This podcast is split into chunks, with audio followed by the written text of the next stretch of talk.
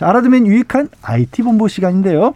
IT 이슈 쏙쏙 소개해 주시는 시사본부의 꿀보이스 김덕진 미래사회 IT 연구소 소장 모셨습니다. 어서 오세요. 네, 안녕하세요. 반갑습니다. 김덕진입니다. 아, 이제 소장님 이시네요 네, 이제 네, 소장이 되었습니다. 아, 더 이상 연구소. 어디로 올라가지 않나 이제. 아, 아닙니다. 이제 열심히 연구소에서 연구해야죠. 네. 자, 누군가 연구를 했는데 제가 올라간다는 얘기를 쓴 이유가 네. 자, 이 일론 머스크 음. 우주를 향해서 올라가려고 하는 그 집념 유명하지 않습니까? 화성 탐사에 사용할 우주선을 공개했어요. 그러니까요. 이제 뭐 달 가는 것도 모자라서 화성까지 가겠다라는 건데요. 또 이것도 방식이 아주 신기합니다. 그러니까는 네. 우리가 최근에 일론 머스크의 그 우주 정복이라고 할 수 있는 거에서 가장 놀란 게 예전에 우주선을 한번 쏘면 네. 그냥 쏘고 나서 버린다. 그렇죠. 혹은 이제 날아간다였잖아요. 음. 근데 그 발사체를 다시 돌아오게 해서 음. 10번이나 재사용을 했단 말이에요. 그 거꾸로 내려가는 게 정말 신기해 보여요. 그러니까 오히려 정말 그게 신기했잖아요. 네. 그랬는데 이번엔 이런 방식으로 이제 화성에 나가는 어떤 탐사선도 이런 방식으로 해보겠다는 거예요. 아, 갔다 돌아오는 거예요? 네, 그래서 이게 또 방식이 어떻게 되는 거냐면요. 네. 일단은 달과 화성에 보내기 위해서 이제 재사용할 수 있는 로켓하고 우주선을 개발합니다. 음. 그래서 처음에 이제 올라가요. 올라간 다음에 이제 지금까지는 이제 발사체가 떨어지잖아요. 예. 근데 떨어지는 게 스스로 이렇게 안착이 됐었잖아요. 예. 근데 이거 같은 경우에 스스로 안착할 때 불안하게 떨어지면은 부셔지기도 하고 폭발하기도 했었잖아요. 그래서 이번에는 발사탑에다가요. 로봇 팔을 또 탑재하는 방식을 또 고려를 한대요. 아. 그러니까 우리가 인형 뽑기를 거꾸로 생각하시면 돼요. 어. 네, 그러니까 이렇게 뚝 떨어지고 있는 것들이 잘 떨어지게 로봇팔로 조절을 하면서 탁 놓겠다. 아, 지가 이렇게 스스로 이렇게 균형을 잡아가면서 내려오는 그렇죠. 겁니까? 로봇팔이 이렇게 도와주는. 우리가 인형 뽑기 위로 뽑는 거면 네. 위에 있는 걸 쭉 내려오는 아, 방식이라고 네네네. 보시면 될 것 같은데 그 다음에 또 한 가지 흥미로운 게 그럼 그렇게 한 거에 다시 연료를 채워서 올라가야 되잖아요. 네. 연료를 당연히 우주까지 쏠려 엄청나게 많이 넣어야겠죠. 근데 이걸 이제 지금은 급유를 한단 말이에요, 기름을. 음. 근데 이번에 이들이 표현한 게 재충전이라는 방식을 썼습니다. 그러니까 우리가 전기 배터리 갈아 끼듯이 예. 이 이제 출발시키는 것도 어떤 식으로 할 거냐면 이거를 어 이제 내려온 다음에 한 6시간에서 8시간 동안 로켓을 충전을 시키고 예. 그다음에 그 충전시킨 것을 올리기 때문에 이론상으로는 하루에 3번도 발사가 가능하다라는 아. 거예요. 야 화성으로 가는 로켓가 하루에 세 번 떠난다. 어, 진짜 공상과학 영화 같은데. 근데 네. 그런 식으로 이게 만들게 되면 이 우선 만들고 발사하는 비용도 천만 달러 밑으로 떨어뜨릴 수 있다 네. 이렇게 얘기를 했어요. 그러니까요. 이게 참 이게 무슨 얘기하는 게 참 공상과학 영화 같다는데 네. 정말 말씀하신 대로 근데 우리가 일단은 로, 로켓이 내려온 거 10번씩 되는 걸 봤잖아요. 예. 그래서 어쨌든 이게 될지 안 될지 모르겠는데 이제 일단 얘기하는 건 뭐냐면 이렇게 되면 어, 우주선을 발사하는 비용이 2, 3년 안에 한 120억 이하로 만들 수 있다는 거예요. 음. 그럼 지금 어, 그들이 하고 있는 방식도 되게 저렴한 방식인데 그거에 비해서 6분의 1 수준으로 떨어진다고 하고요. 음. 그럼 이제 참고로 예전에 로켓 발사 비용에 좀 비교를 하면 이렇게 설명드리면 될 것 같아요.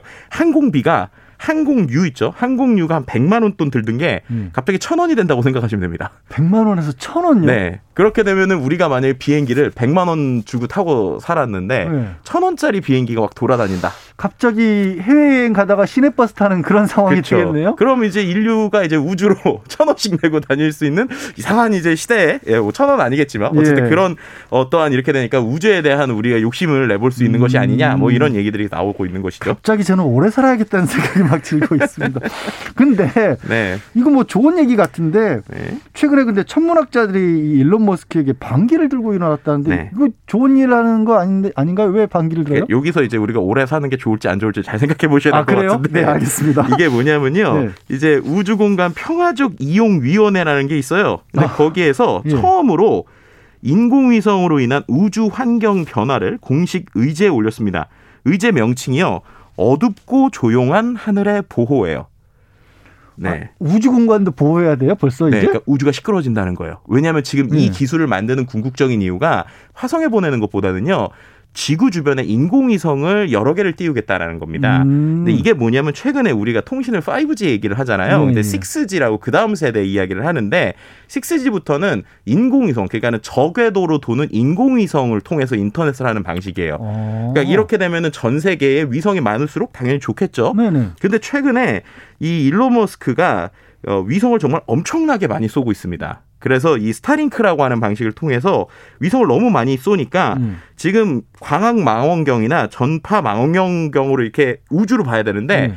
자꾸 위성이 가리거나 혹은 위성이 잡신호를 뿌리는 이런 지적들이 나오고 있어요. 아니 제가 음.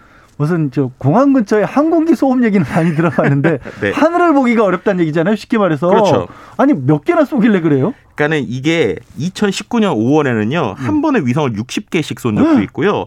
이게 지난달까지 이미 그 일론 머스크가 쏜 위성이 2,000개입니다. 에? 그리고 2020년 후반까지는 12,000개를 목표로 했었고요. 최종적으로는 42,000개까지 쏘겠다는 거예요. 근데 이게 어느 수준이냐면 이 일론 머스크의 위성 사업을 시작하기 전에 예. 그냥 있던 위성, 전 세계에 있는 위성이 지금까지 2,000대였어요.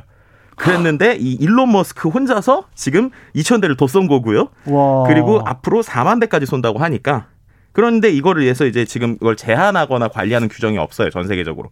그러다 보니까 일단은 이런 것들이 얼마큼 문제를 일으키냐면 실제로 위성이 이제 광학 망원경이 이렇게 보고 있는데 예. 지나갈 때 이 위성들이 딱 지나가잖아요. 그렇게 되면 어떻게 되냐면 망원경 렌즈예요. 마치 도화지에 선을 근 것처럼 길쭉한 흔적이 남는다고 해요. 아. 네, 그러니까 이게 빈 이게 빛을 주는 게딱 반사돼서 오는 방식이죠. 예. 그러니까 이제 고장이 나는 부분도 있고 두 번째는 이제 쓰는 주파수가 비슷해서 어, 인터넷 서비스 자체 아까 말씀드린 6G 인터넷 서비스에서 사용하는 주파수하고 그다음에 이런 전파 망원경에서 쓰는 주파수가 비슷해요. 음. 그러다 보니까 이른바 뭐 옛날 영화 같은 거 보면 외계 밖에 있는 어떤 그 우주인 같은 사람들을 네. 이렇게 전파를 통해서 추적하고 막 그러는 거잖아요. 음. 근데 그 전파가 오다가 인공위성이 이제 그 전파를 가로채는 그런 방식이 생길 수 있다는 거예요.